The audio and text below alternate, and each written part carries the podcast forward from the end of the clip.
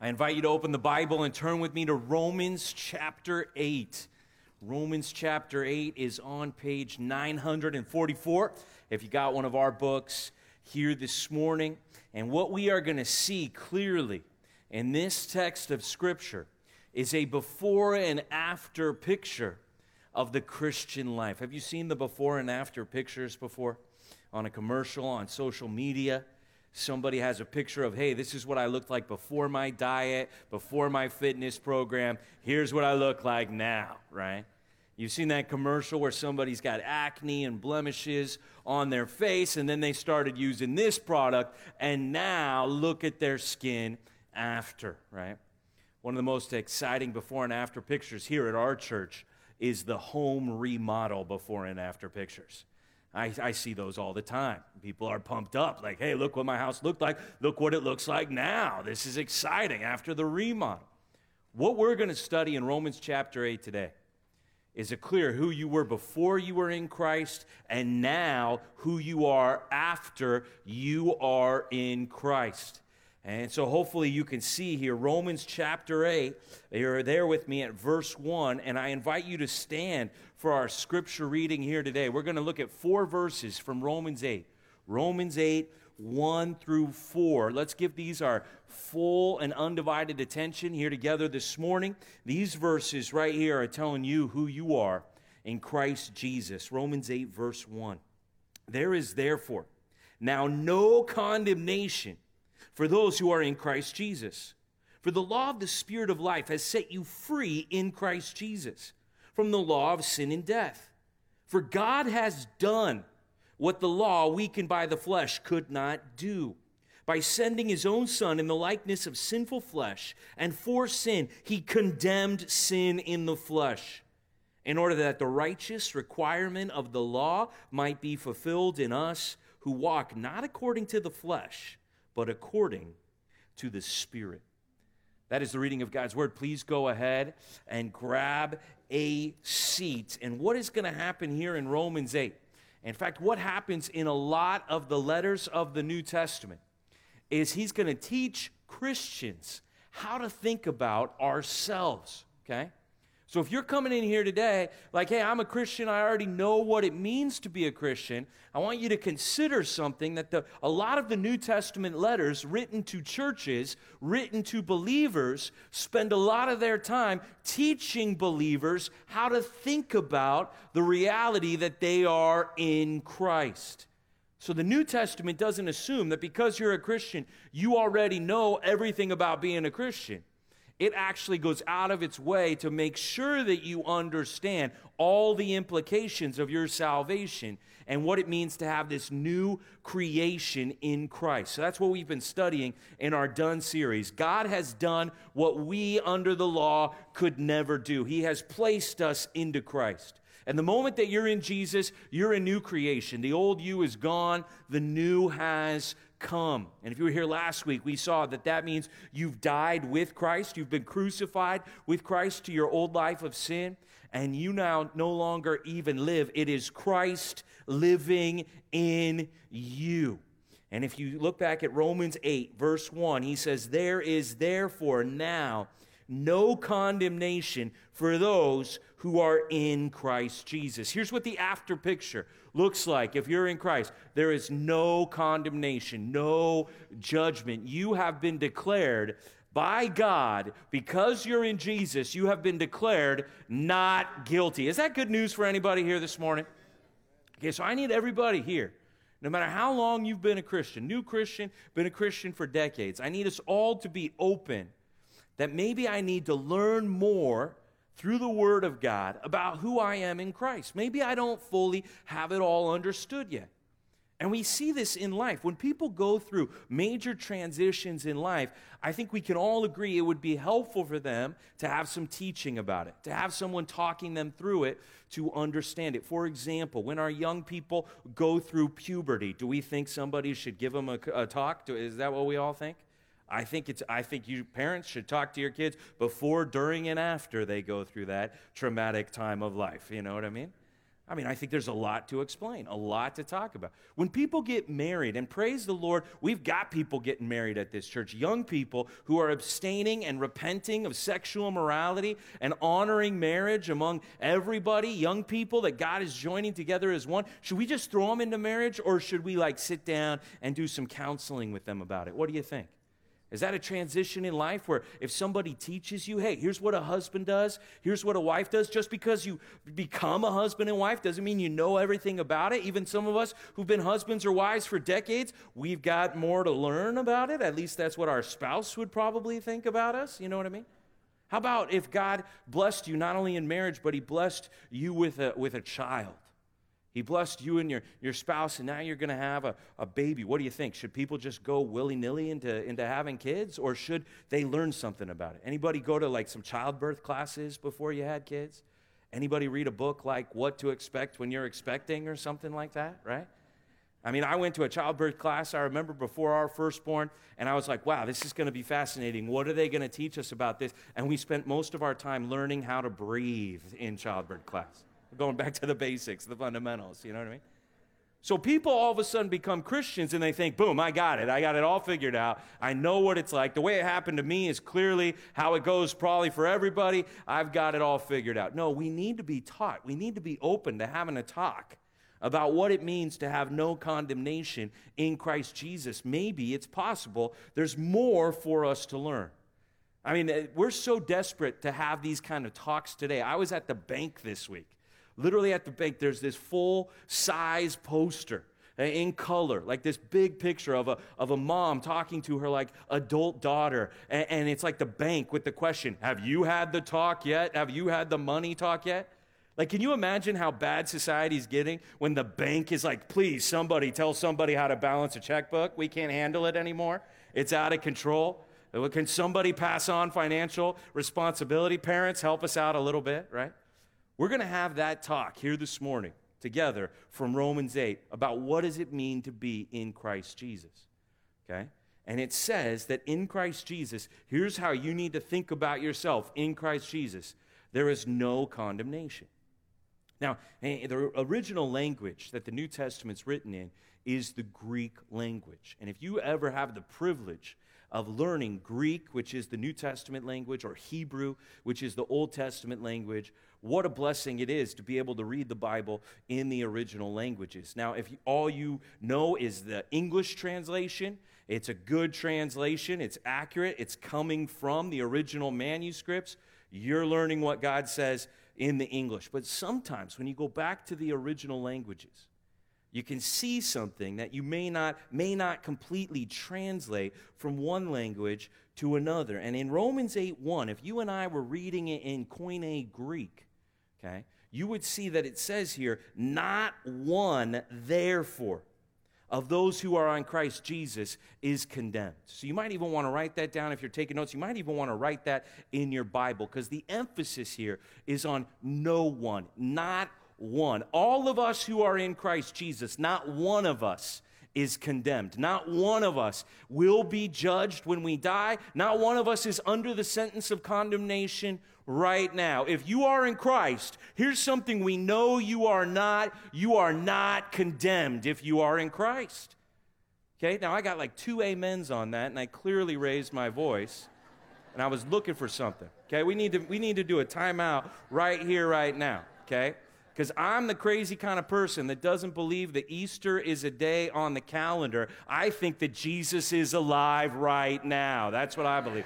See, now you're paying, now you're getting how it goes here, all right? So I know how it works in American church. Like we celebrated Easter. We got all excited a couple of weeks ago. Everybody showed up on that Sunday, right? We said, He is risen, and everybody shouted. Nothing has changed in the last two weeks, my friends. Okay? We should be having that excitement about the reality that many of us are in this, in this room are in Christ Jesus. And that means that we will never, ever be punished for our sins, not now or later. Praise the Lord Jesus Christ. That's what we're talking about here. Okay? There is no condemnation in Christ Jesus. So the before and after picture is condemnation versus justification. Now, if you're taking notes, we're going to look at two ways to think about the before and the after in Christ from Romans 8. The first one is condemnation versus justification, okay?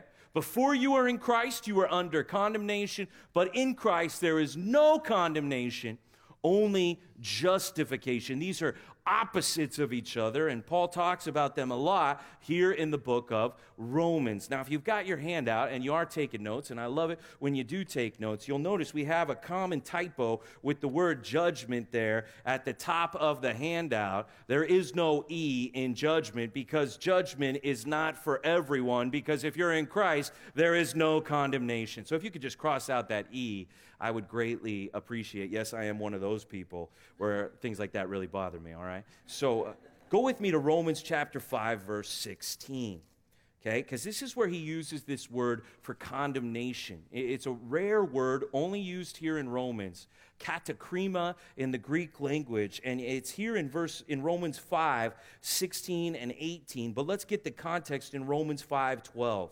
Okay, so he's this statement, therefore, now.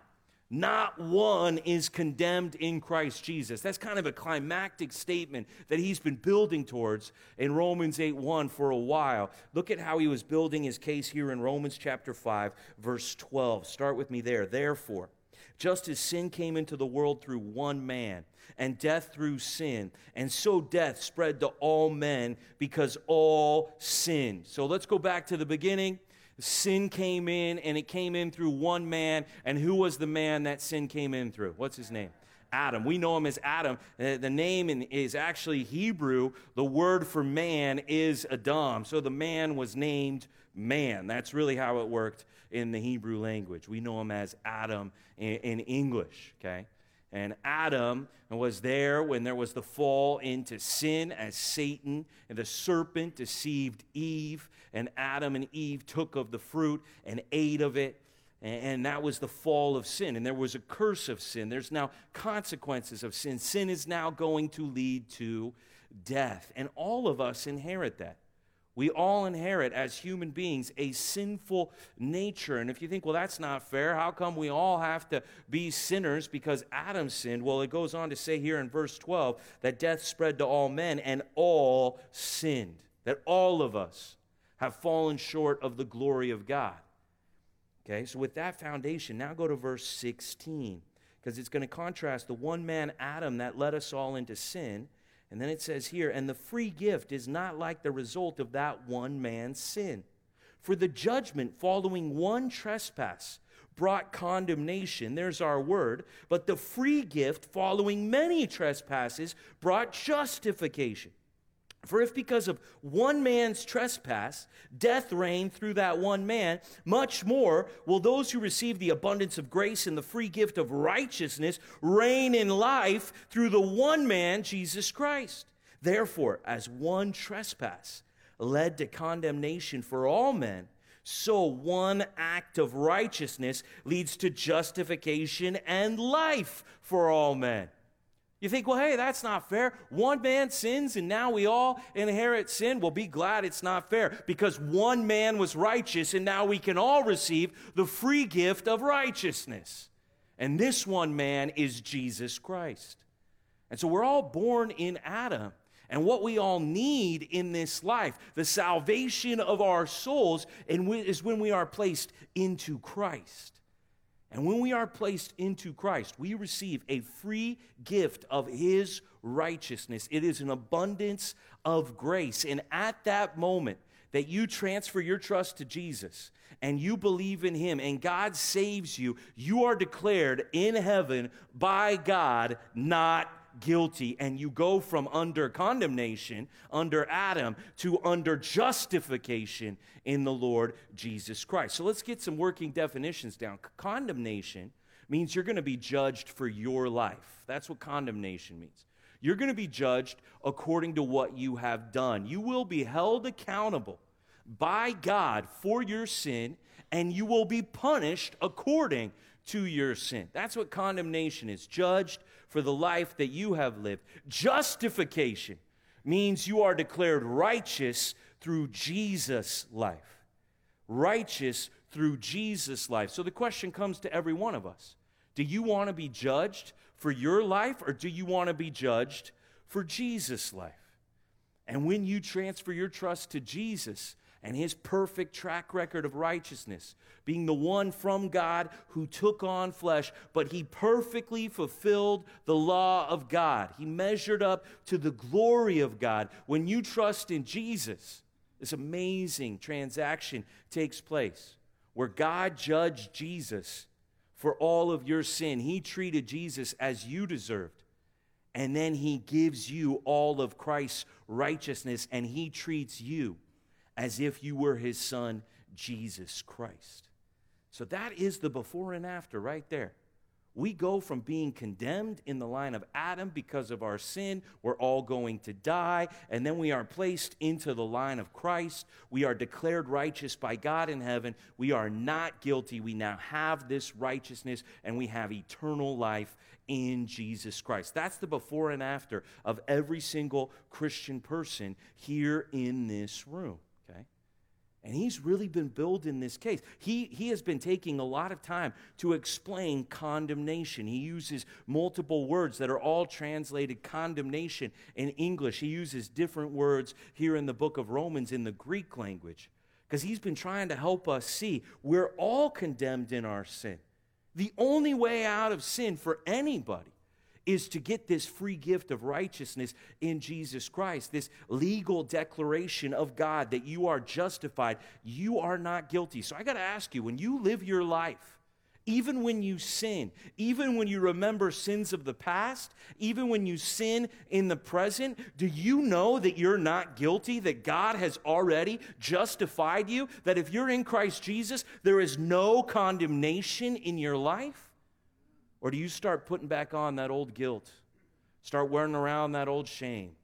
Start letting those doubts and those fears creep in. When you think about dying or you think about meeting Jesus, maybe if he returned, if you consider some kind of day of judgment, do you know right now you're not guilty? You'll never be condemned? Or do you sometimes wonder how this is all going to work out? The Bible is teaching you who you are in Christ. And it's saying, if you're in Christ, here's what you should think no condemnation. Not one of us in Christ is under any sentence of condemnation. Now, go back to Romans chapter 1 and, and look at verse 17, because this is the theme that he's building towards. He wants to teach us how to be righteous. And the way that we're righteous is by faith in Jesus Christ. The only way to be justified is through our faith. And he says that right after Romans 1:16 where he says he's not ashamed of the gospel because it's the power of God to save us. He says in Romans 1:17 for in it the righteousness of God is revealed from faith for faith as it is written the righteous shall live by faith. So what he's going to do in this letter is he's going to teach us the good news of Jesus and if you believe in Jesus if you trust in him you will be declared righteous. You will be right with God in a relationship with Him. Now, before he gets to that, he spends a lot of time in chapter 1, chapter 2, and chapter 3 convincing us that we start out in this life under condemnation. That's who we were before Christ. And then after Christ, we experience being not guilty in justification.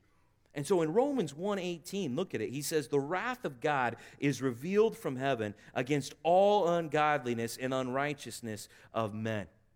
Hey, eh, let's just make it very clear. This is how it works. People are living their lives in sin, in open rebellion against what God has said in His Word. And God's wrath is definitely coming against unrighteousness. Okay? There is judgment that is coming. We have not seen it yet. We have not seen the full manifestation of the judgment of God, but God is keeping track of everything that everybody is doing, and there is punishment that is coming. The Bible is clear about this, okay? And he says here, hey, one of the ways you can even see the judgment of God is watch that slippery slope that happens into sin. And he describes it here in Romans 1. And if you read Romans 1, verses 18 to 32, and then you compare it to the last 100 years of American history, you can see it has happened in America, what it says will happen here in Romans 1. The first step is people will stop believing in God. They'll turn away from a faith in God and, and, an understanding of the reality of God through creation, and they'll deny the glory of God, and they'll start to worship the creatures rather than the Creator. That's the first step. Then you'll see God give people over to their lusts God give people over to their sexual morality. Then you'll see God, uh, and now these people, they're in sin and they're acting like it's right, they're acting like it's fine. Instead of being justified in Jesus, they're justifying themselves in their sin. And watch, God will give them over to homosexuality. That's what it says here in Romans 1. And then finally, he'll give them over to a debased mind where they don't even know how to think right and wrong. They're just thinking completely opposite of the way that God designed life to be. And he describes this whole process and he says, You're going to see it play out in, in, the way that people go as they turn away from God. And then he says this in Romans 2, verse 1. Look at this. You got to see this. This is, a, this is a key part of condemnation, understanding the before of condemnation. It says, Romans 2 1, therefore you have no excuse, O man, every one of you who judges, for in passing judgment on another, you condemn yourself. Because you, the judge, practice the very same things. Wow. We know that the judgment of God rightly falls on those who practice such things. Do you suppose, O oh man, you who judge those who practice such things and yet do them yourself, that you will escape the judgment of God? You see what, what Paul does here in his letter? It's, it's masterful. It's a great work of writing here. He describes people who are living open lives of sin. And he knows how the Jews of his day, maybe the church people of our day, conservative people, people trying to live moral lives. We're looking at people out there in the world and the way they're living, celebrating evil, having pride about sin in their lives. And we're thinking, yeah, that's wrong. And notice how he just flipped the script right on us. And he says, oh, you can judge other people? Guess what that proves about you? You know right and wrong. You know a sense of evaluation oh, you know that there are things that God does expect us to live. And here you are evaluating other people and seeing they fall short when, look, you fall short yourself. When you live a life of judgment on other people, you condemn yourself. That's what he says. Let's get that down as one of our dashes here. That's something we need to see from the book of Romans about condemnation. If you judge others, you condemn yourself. See, you, you admit that you see the standard, you see how it works, that God has a design for how we're supposed to live, and people aren't living up to it. And guess what? You don't live up to it either. So there's a strong warning here, a strong statement about judging others. When you're when you're going around and driving around when you're seeing people at the restaurant when you're watching what's going on on the news and you're tempted to start throwing a lot of shade at other people for the way that they're living just remind yourself that means that you know right and wrong and the person that you should be evaluating is yourself not other people in fact, there's a lot of hypocrisy he's pointing out here that people are quick to judge others. People can easily see the sin in their spouse's life or their children's life or their coworker's life, but why is it so hard to see the sin in our own life? And he's saying, hey, that's a sign of people who are under condemnation. They're spewing out judgment, not even fully realizing they are under judgment themselves. So there's a strong word against that, that even the people who might seem moral or might consider themselves righteous, even those people are condemned before God's standard. And then in Romans 3, verse 10, look at it here Romans 3, verse 10. As it is written, none is righteous. No, what does it say there? No, not one. Okay? Now, there was a great uh, pastor and preacher who died this last week. and his name was Warren Wiersbe. Anybody heard of Warren Wiersbe before? If you haven't heard of him, but you've gone to church, you've probably heard one of the things that he taught. I mean, this guy preached all over the place. He wrote so many books. A lot of pastors, a lot of preachers have read his commentaries, read his books, have said what he said without probably ever quoting him. And uh, this guy, he was a real man of God who really made an impact in the church of Jesus. And what he said about Romans chapter 8, verse 1 is the reason we needed a not one is going to be condemned in Christ is because we had a not one is righteous here in Romans 3:10. And so, under, under condemnation, under the way we are born in our sin, there is not one who is righteous. Even if we compare ourselves in judging other people, no one lives up to the standard of God. But now that we're in Christ Jesus, after we've been justified, declared righteous, not guilty, there is not one of us who will be condemned. That's the message. So he, Paul works to establish that there's not one who is righteous. And then he talks about how to be in Christ. And then the after, what we're looking at today, is that if you are in Christ Jesus, there is not one of us in Christ who will experience condemnation, not now and not on the day of judgment. Turn with me to Romans chapter 8. Let's go back to that and look at some of the verses here. And let me just try to encourage you here this morning if you're one of the people who's not sure what's going to happen to you on, on Judgment Day, well, if you have trusted in Jesus, if you've put your faith in Jesus, if you've asked God to save you through his Son, Jesus Christ, well, then who is going to judge you on that day? Who actually has the authority to condemn?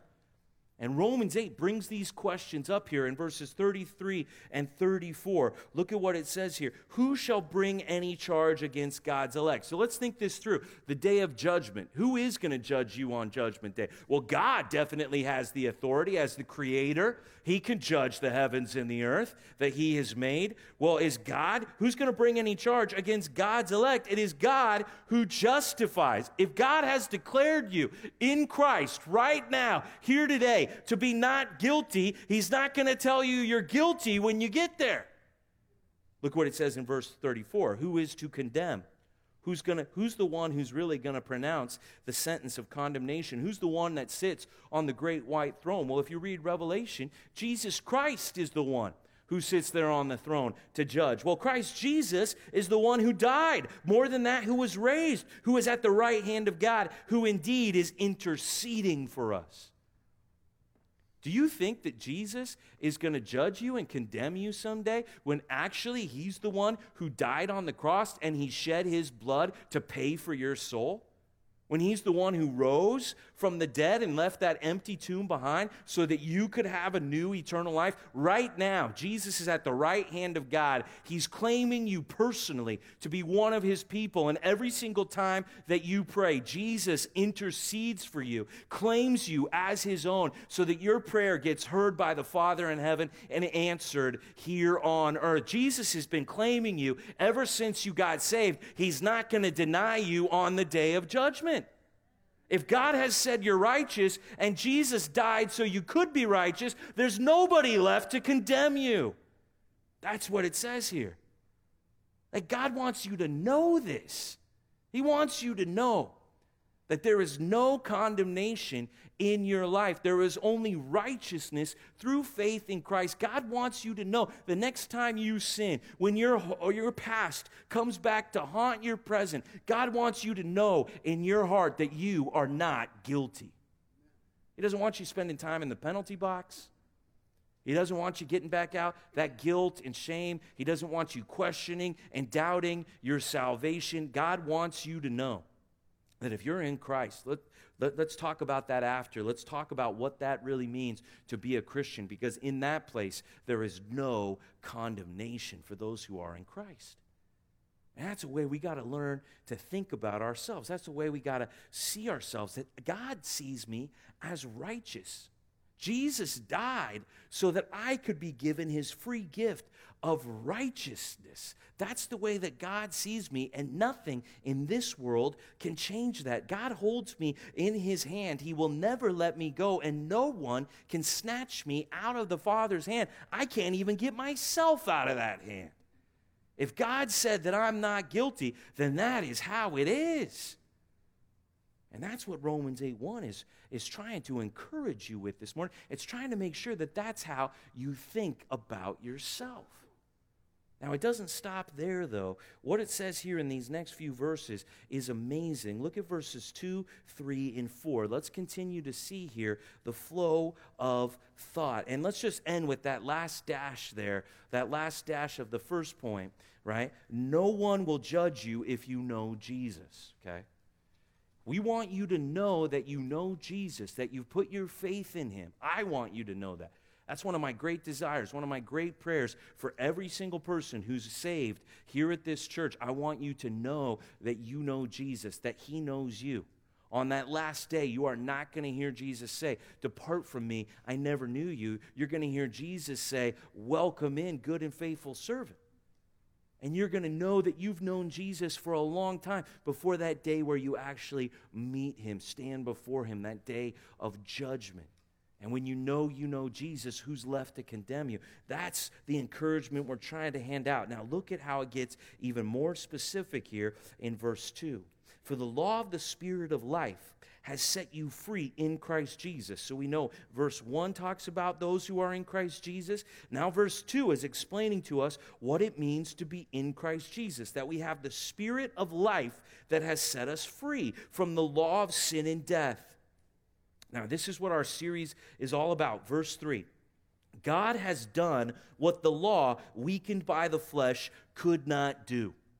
Okay, that's what we're here to celebrate. That's how we want to think. God has done what we, in our flesh, in our sinful nature, trying to keep the law, being under the law, God has done for us what we could never do by ourselves. And what has God done? Look at this statement right here by sending his own son in the likeness of sinful flesh and for sin, he condemned sin in the flesh Okay, so you will not experience condemnation because God has condemned sin in the flesh. Now, I don't know if you really thought that through. Sin got condemned in the flesh when God took all of that wrath, all of that wrath that he was storing up for the day of judgment.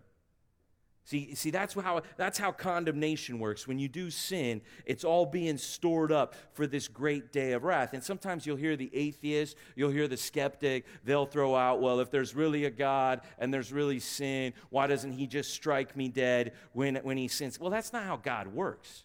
Praise God, that's not how he works. Or I don't know who would be here at this service right now, right? God doesn't judge us right away when we sin. No, Romans 2 talks about it's the kindness of God that leads us to repentance.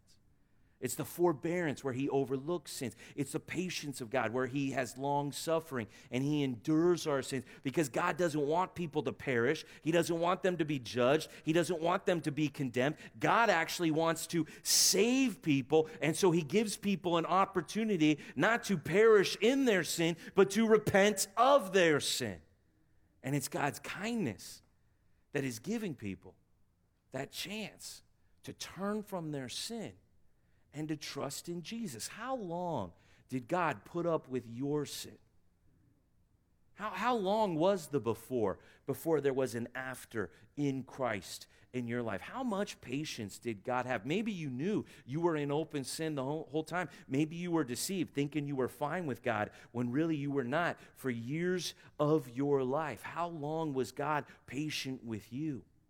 And instead of getting that wrath that you deserve for all that sin that was being stored up, God actually took all of that wrath and he poured it out on his one and only Son, Jesus Christ. And he, when Jesus took on flesh, he condemned sin in the flesh when he judged Jesus instead of you.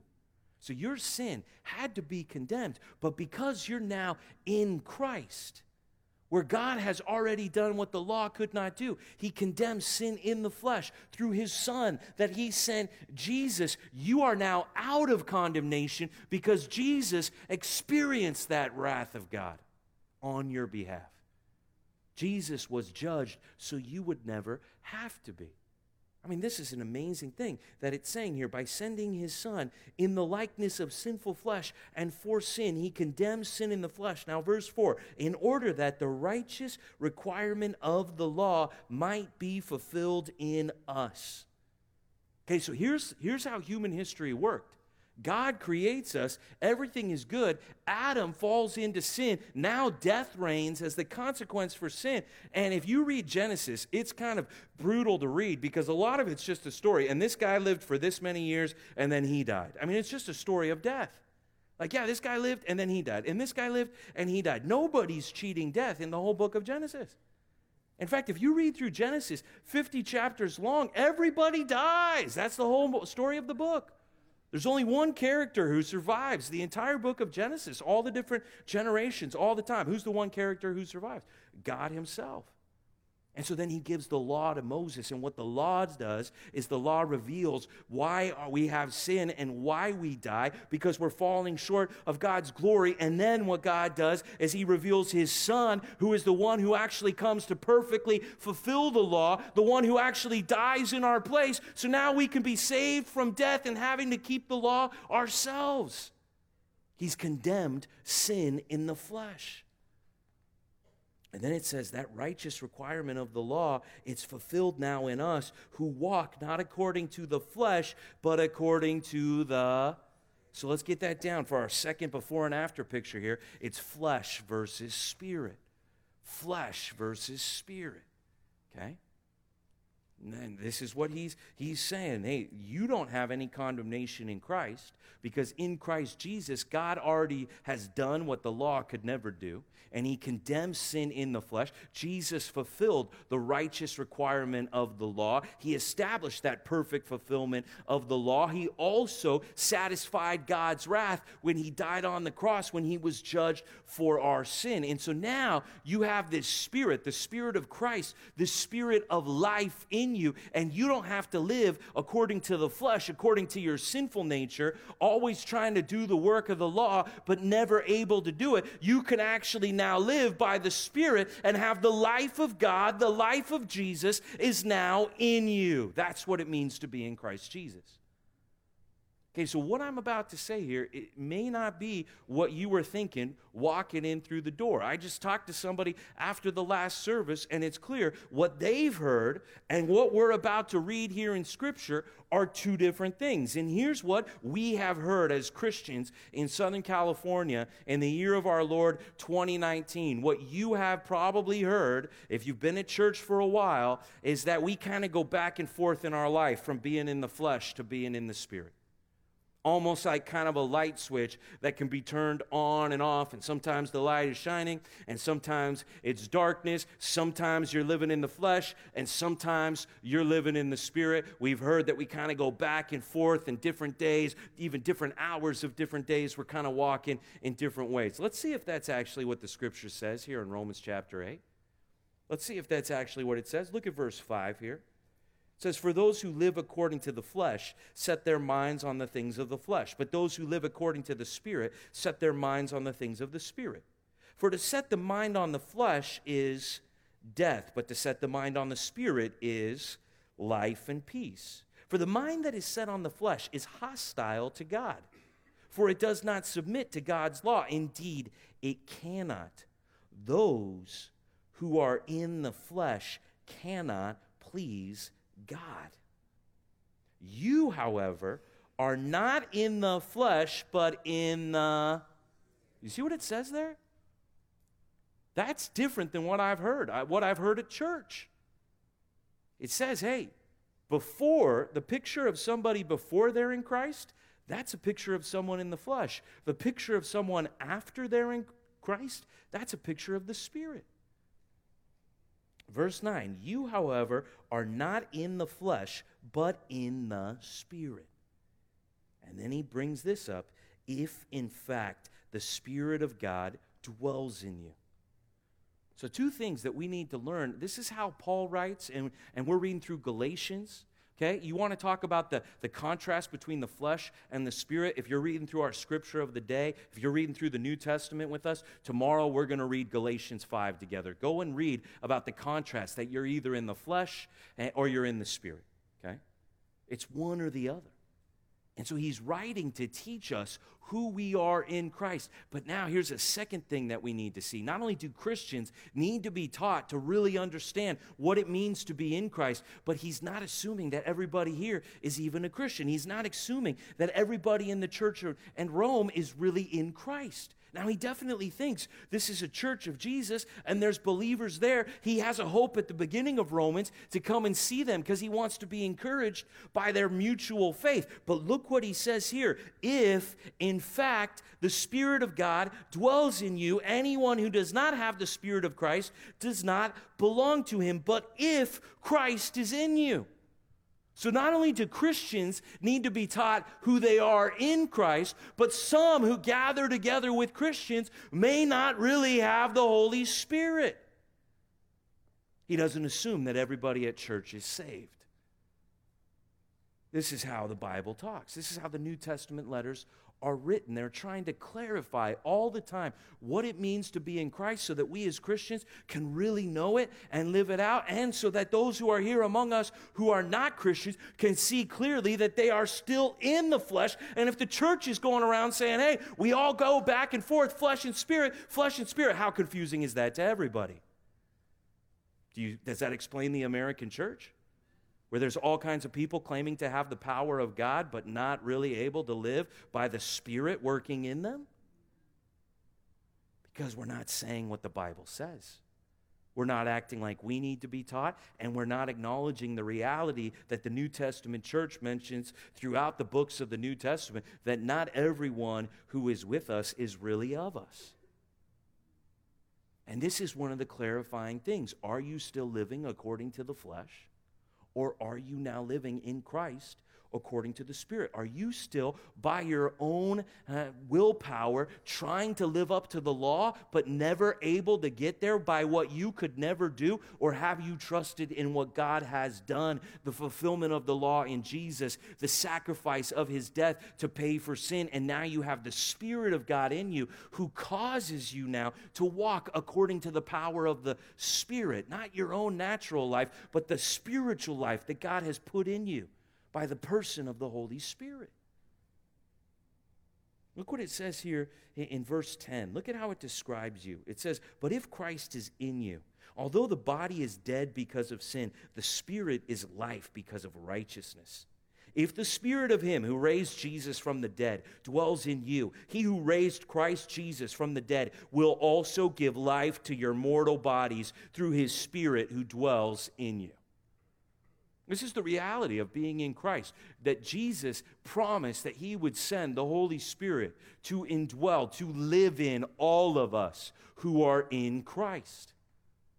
The way that you are able to live as a Christian is not you trying to do it. It's actually the Spirit working and bringing the life of God in you. That's how it happens. It's awesome to see believers new Christians whose lives are really changing. It's one of the great privileges of my life of getting to be the pastor here. When you see people who get saved, it's almost like they're like, Can you believe I'm even able to do these things? Can you believe I can say no to that sin? Can you believe I can finally tell that person the gospel of Jesus? Can you believe what God's doing in my life? And it's almost like they're, they're realizing I'm not doing it, God is doing it in me.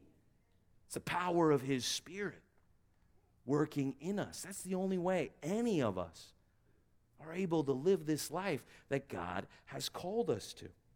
Now, I really need you to see verses 12 to 17 here, because what we want to get into now is assurance of your salvation. How can you know this confidence that there's going to be no condemnation and you're not guilty. The Spirit is going to be the key to your assurance. Look what it says here in Romans 8:12. So then, brothers, we are debtors not to the flesh, to live according to the flesh. Don't think you owe your sinful nature anything.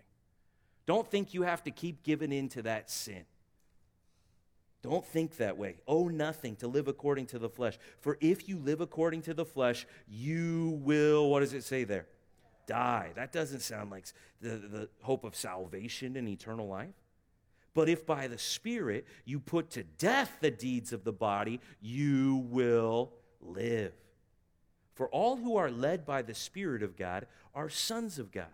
For you did not receive the spirit of slavery to fall back into fear, but you have received the spirit of adoption as sons, by whom we cry, Abba, Father. The Spirit Himself bears witness with our spirit that we are children of God. And if children, then heirs heirs of God and fellow heirs with Christ, provided we suffer with him in order that we may also be glorified with him. So you don't owe anything to the flesh. You don't have to keep living that old way. Stop thinking that way. No, by the power of the Spirit in your life, put to death those deeds of the body. Put to death that way you used to live and walk now. Be led now by the power of the Spirit. And everybody who has the Spirit working in them, all who are led by the Spirit of God, are sons of God. See, that means you've been adopted into the family of God.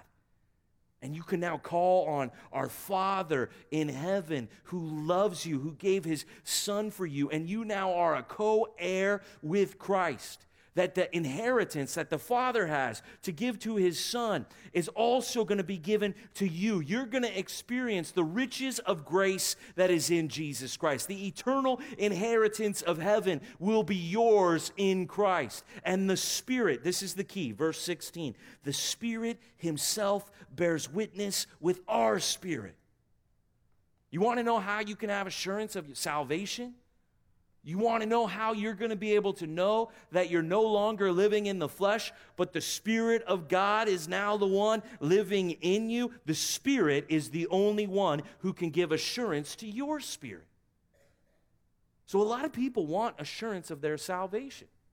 And that's a good thing to want. That's something that I would desire for every single one of us this rock solid confidence that I will not be judged because in Christ I am not guilty. I want everybody here to know that. And really, we are the one group of people that has the chance of knowing that.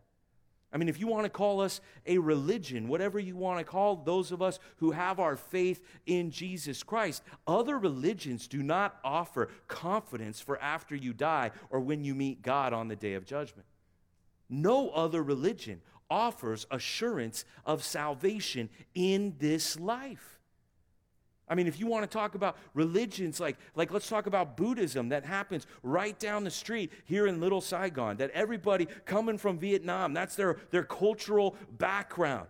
That is where they, and whether they believe in Buddhism or not. And I've met some people who are devout Buddhists and they are working so hard to be good, to follow the way of Buddha. And they're hoping that in the next life they're going to move up. They're hoping that in the next life they might actually achieve nirvana. And I've talked to Buddhists and I've asked them and they've told me Buddha promises me nothing.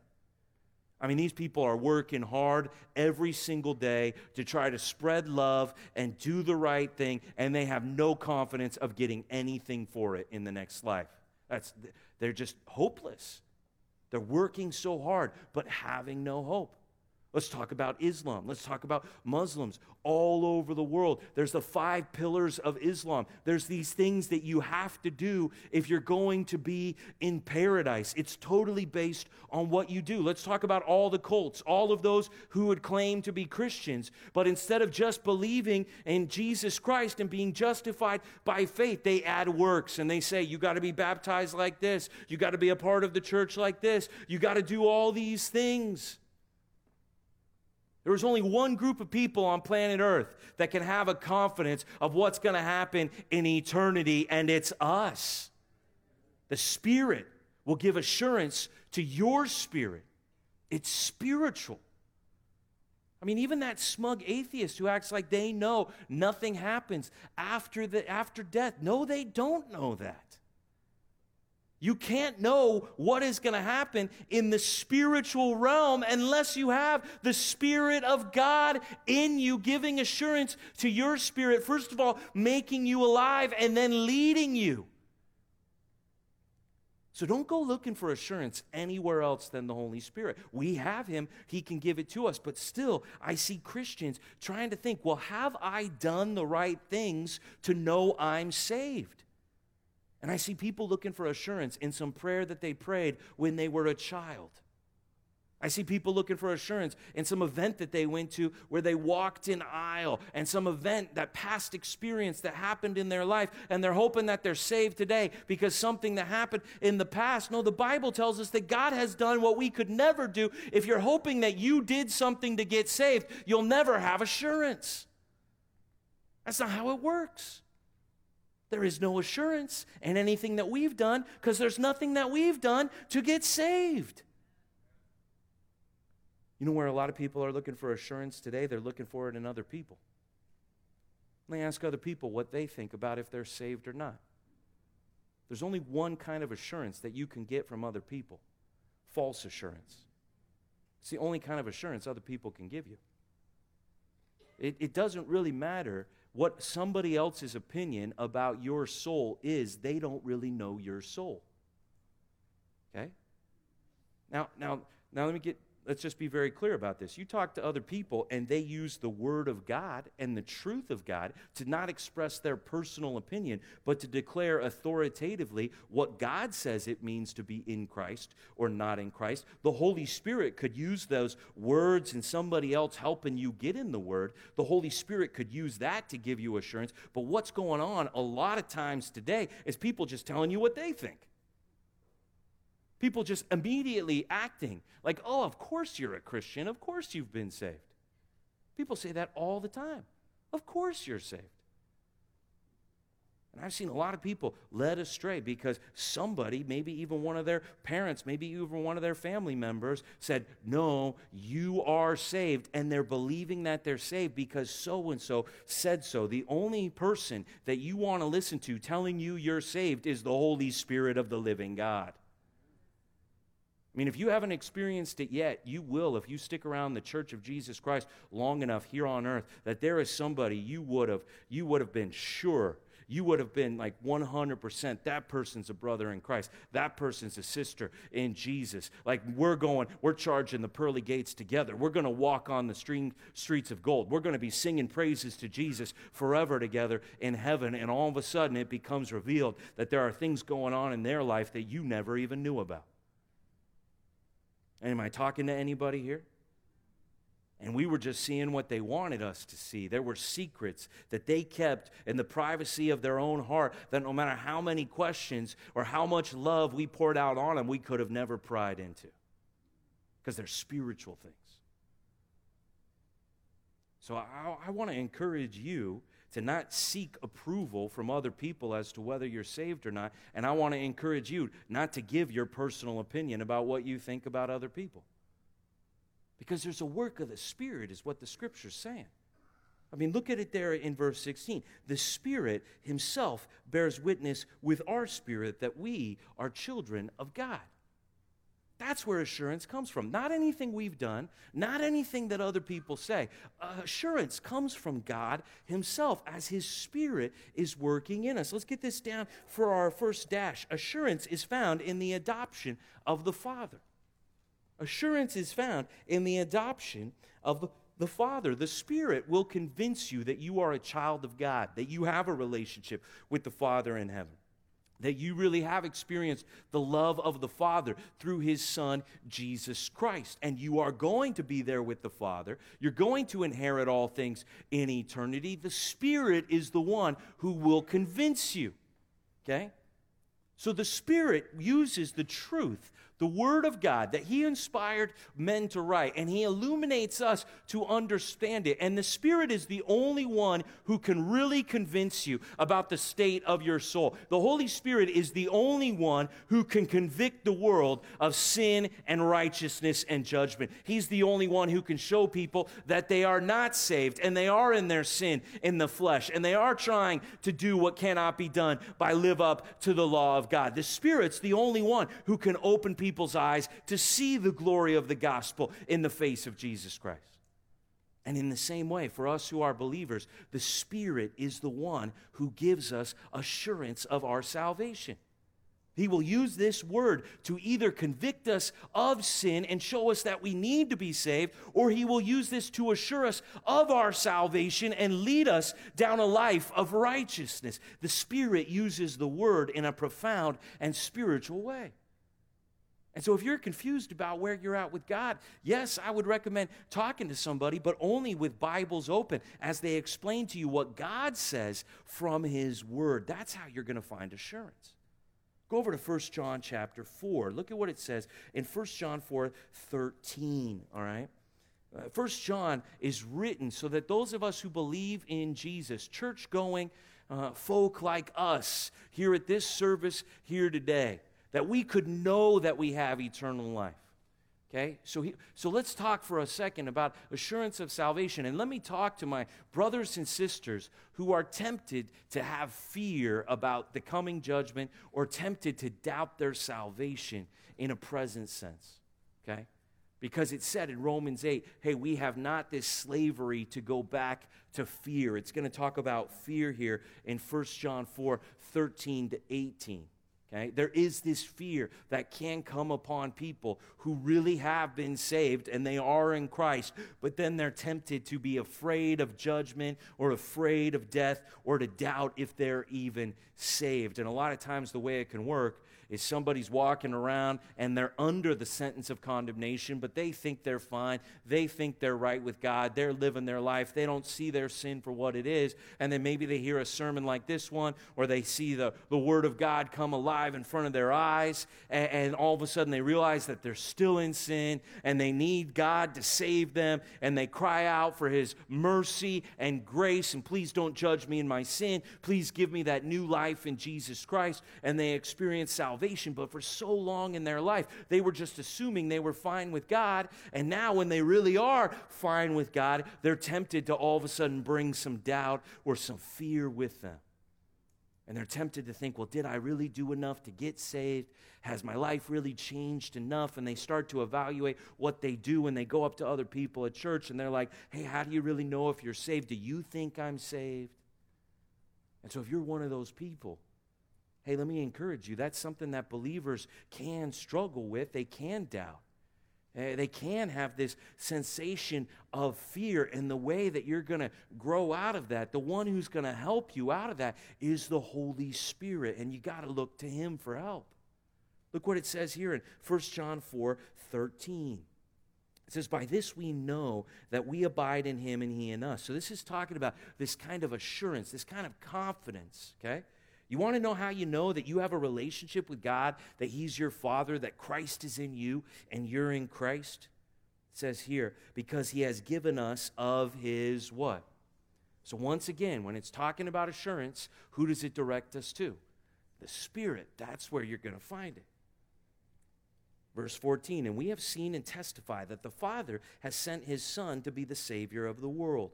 Whoever confesses that Jesus is the Son of God, God abides in him and he in God. Now, John's writing this as an eyewitness because he actually got to see the grace of God in the face of Jesus Christ. He actually got to see the glory of God put on flesh. He saw Jesus in his glorified state. He saw the resurrected Lord Jesus after he saw him die on the cross. I mean, John was an eyewitness.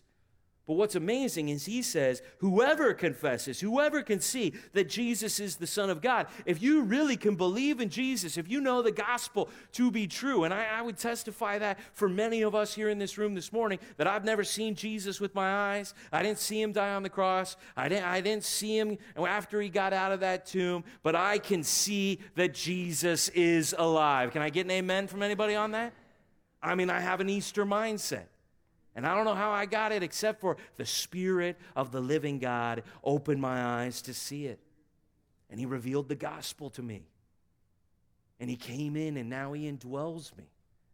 And there's no other way that I would really know that I know God, that I would really be able to confess Jesus to be the Son of God and bank my entire eternity and give my entire life to trusting in Jesus unless the Spirit did that. And it says here in verse 16 So we have come to know and to believe the love that God has for us. God is love. And whoever abides in love abides in God, and God abides in him. By this is love perfected with us, so that we may have confidence for the day of judgment, because as he is, so also are we in this world. There is no fear in love, but perfect love casts out fear. For fear has to do with punishment, and whoever fears has not been perfected in love. Let's get this down for our last dash here if you're taking notes. Perfect love casts out fear of punishment. Okay, if you're if you're tempted to have fear of the day of judgment, if you're tempted to doubt your salvation as a believer in Jesus Christ, what you're going to grow in, what you're going to mature in, what's going to help you out of that is not anything that you've done or anything that anybody else says. It's the reality that God loves you. And the only one who can assure your spirit of the love of the Father and that you're one of the children of God, that you've been adopted by His love, that you're now a co heir with Christ, is the Holy Spirit.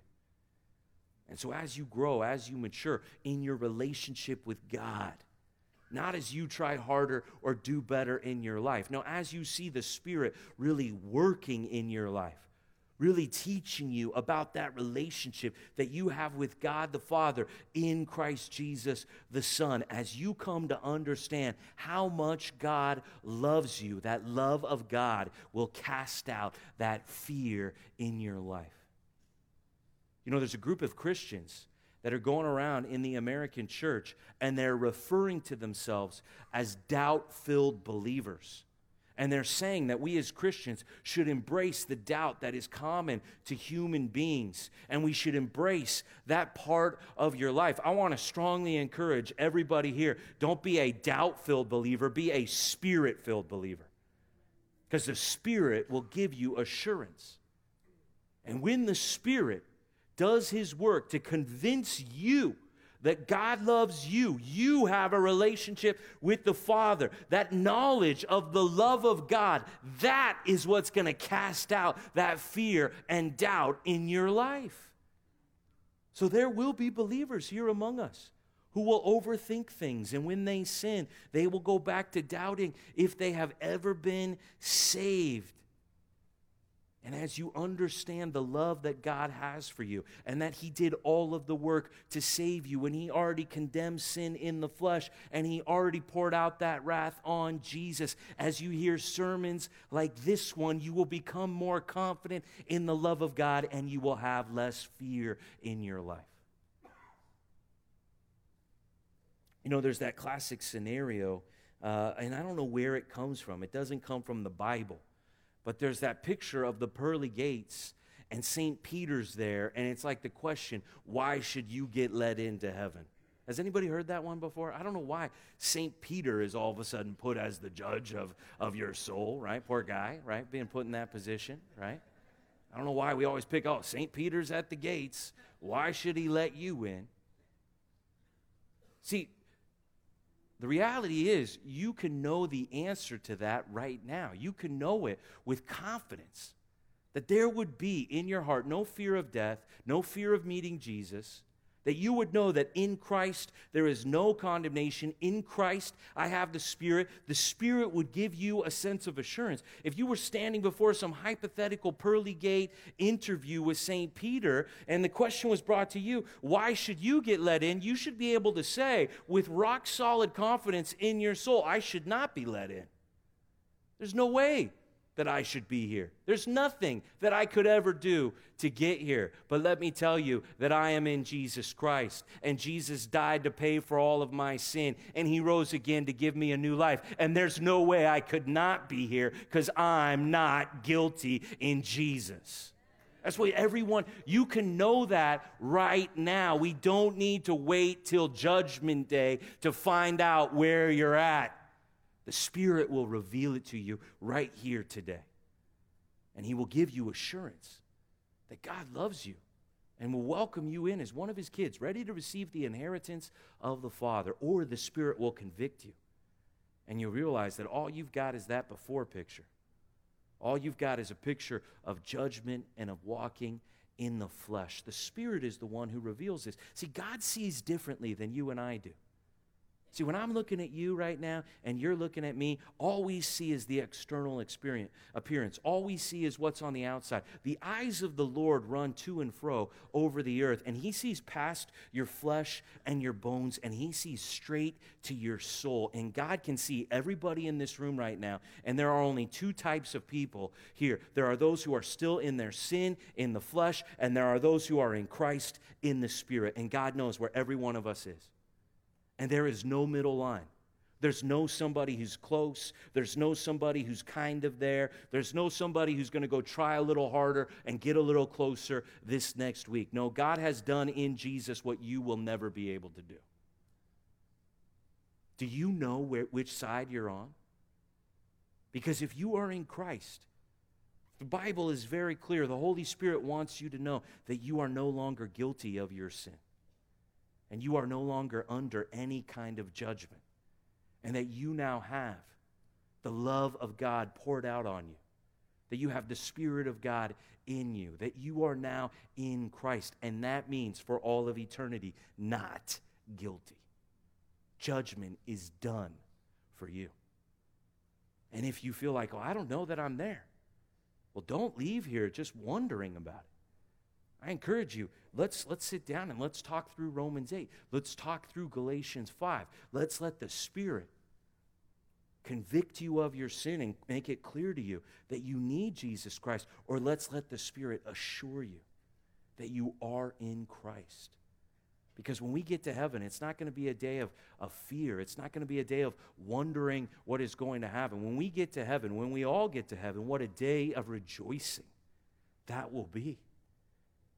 See, the day that you die, or the day that Jesus returns and you meet Jesus and you are made like him, that will be the greatest day of your life. That will be the day that you know finally, fully, what it really means to be in Christ. And even now, you can look forward to it. You can long for it. The Bible says that God doesn't want anybody to perish. He's patient with sinners, He wants them to repent. But the Bible also says, precious to the Lord, precious in the sight of the Lord is the death of His saints, His righteous ones, those He has justified. God loves it when the not guilty die, because then they get to experience the fullness of who they are in Christ, in the presence of the Father forever. No, when we all get to heaven, we are going to have such joy because in Christ there will be no condemnation. And the life, the spiritual life, the life of the age to come, the life that we have through the Spirit now in us will be experienced to the fullness of our salvation. You should look forward to this day because you are in Jesus. Let me pray for you. Father in heaven, God, we confess that too often we think we already know what it means to be a Christian. And Father, we confess that too often we just assume that everybody's a Christian. And we thank you for this passage in Romans 8 that could give us such clarity that could really renew our minds and transform our thinking, that the Spirit could really be doing His work in us. And God, I know sometimes people feel condemnation. Sometimes people even put through an experience on themselves of condemnation. But God, help us to believe here today that in Christ there is no condemnation. God, help us to hear you declare us righteous, not guilty, because we are now seen in the righteousness of Christ. And He's already paid for all of our sin, it's already been condemned, so that we will not be condemned. God, I pray for all my brothers and sisters that your Spirit would do a mighty work here among us. And I pray that you would give them assurance of their salvation. God, I pray that they would know the full joy of being saved the full joy of having a relationship with you, that when they call you Father, they can know it's true and they can know that you may discipline them in your love, but you will never punish them because you are their Father and you've adopted them to be your son and your daughter. God, I pray for those who can see clearly right now that all they have is the before Christ picture that they're still under that sentence of judgment, that they're still walking in the flesh. God, I pray that even now they would cry out to you for salvation in the name of Jesus Christ. that they would turn from their sin to you, and especially, Father, that they would trust that there's nothing they could do, but they would trust in what Jesus has already done to save them. God, we know that the angels in heaven rejoice when even one sinner here on earth repents. God, we pray that you would save a sinner right now here among us, that someone would repent here in this service this morning, and that this room would be filled with rejoicing. That we would be able to say here today, when we all get to heaven, what a day of rejoicing that will be. We pray this in Jesus' name.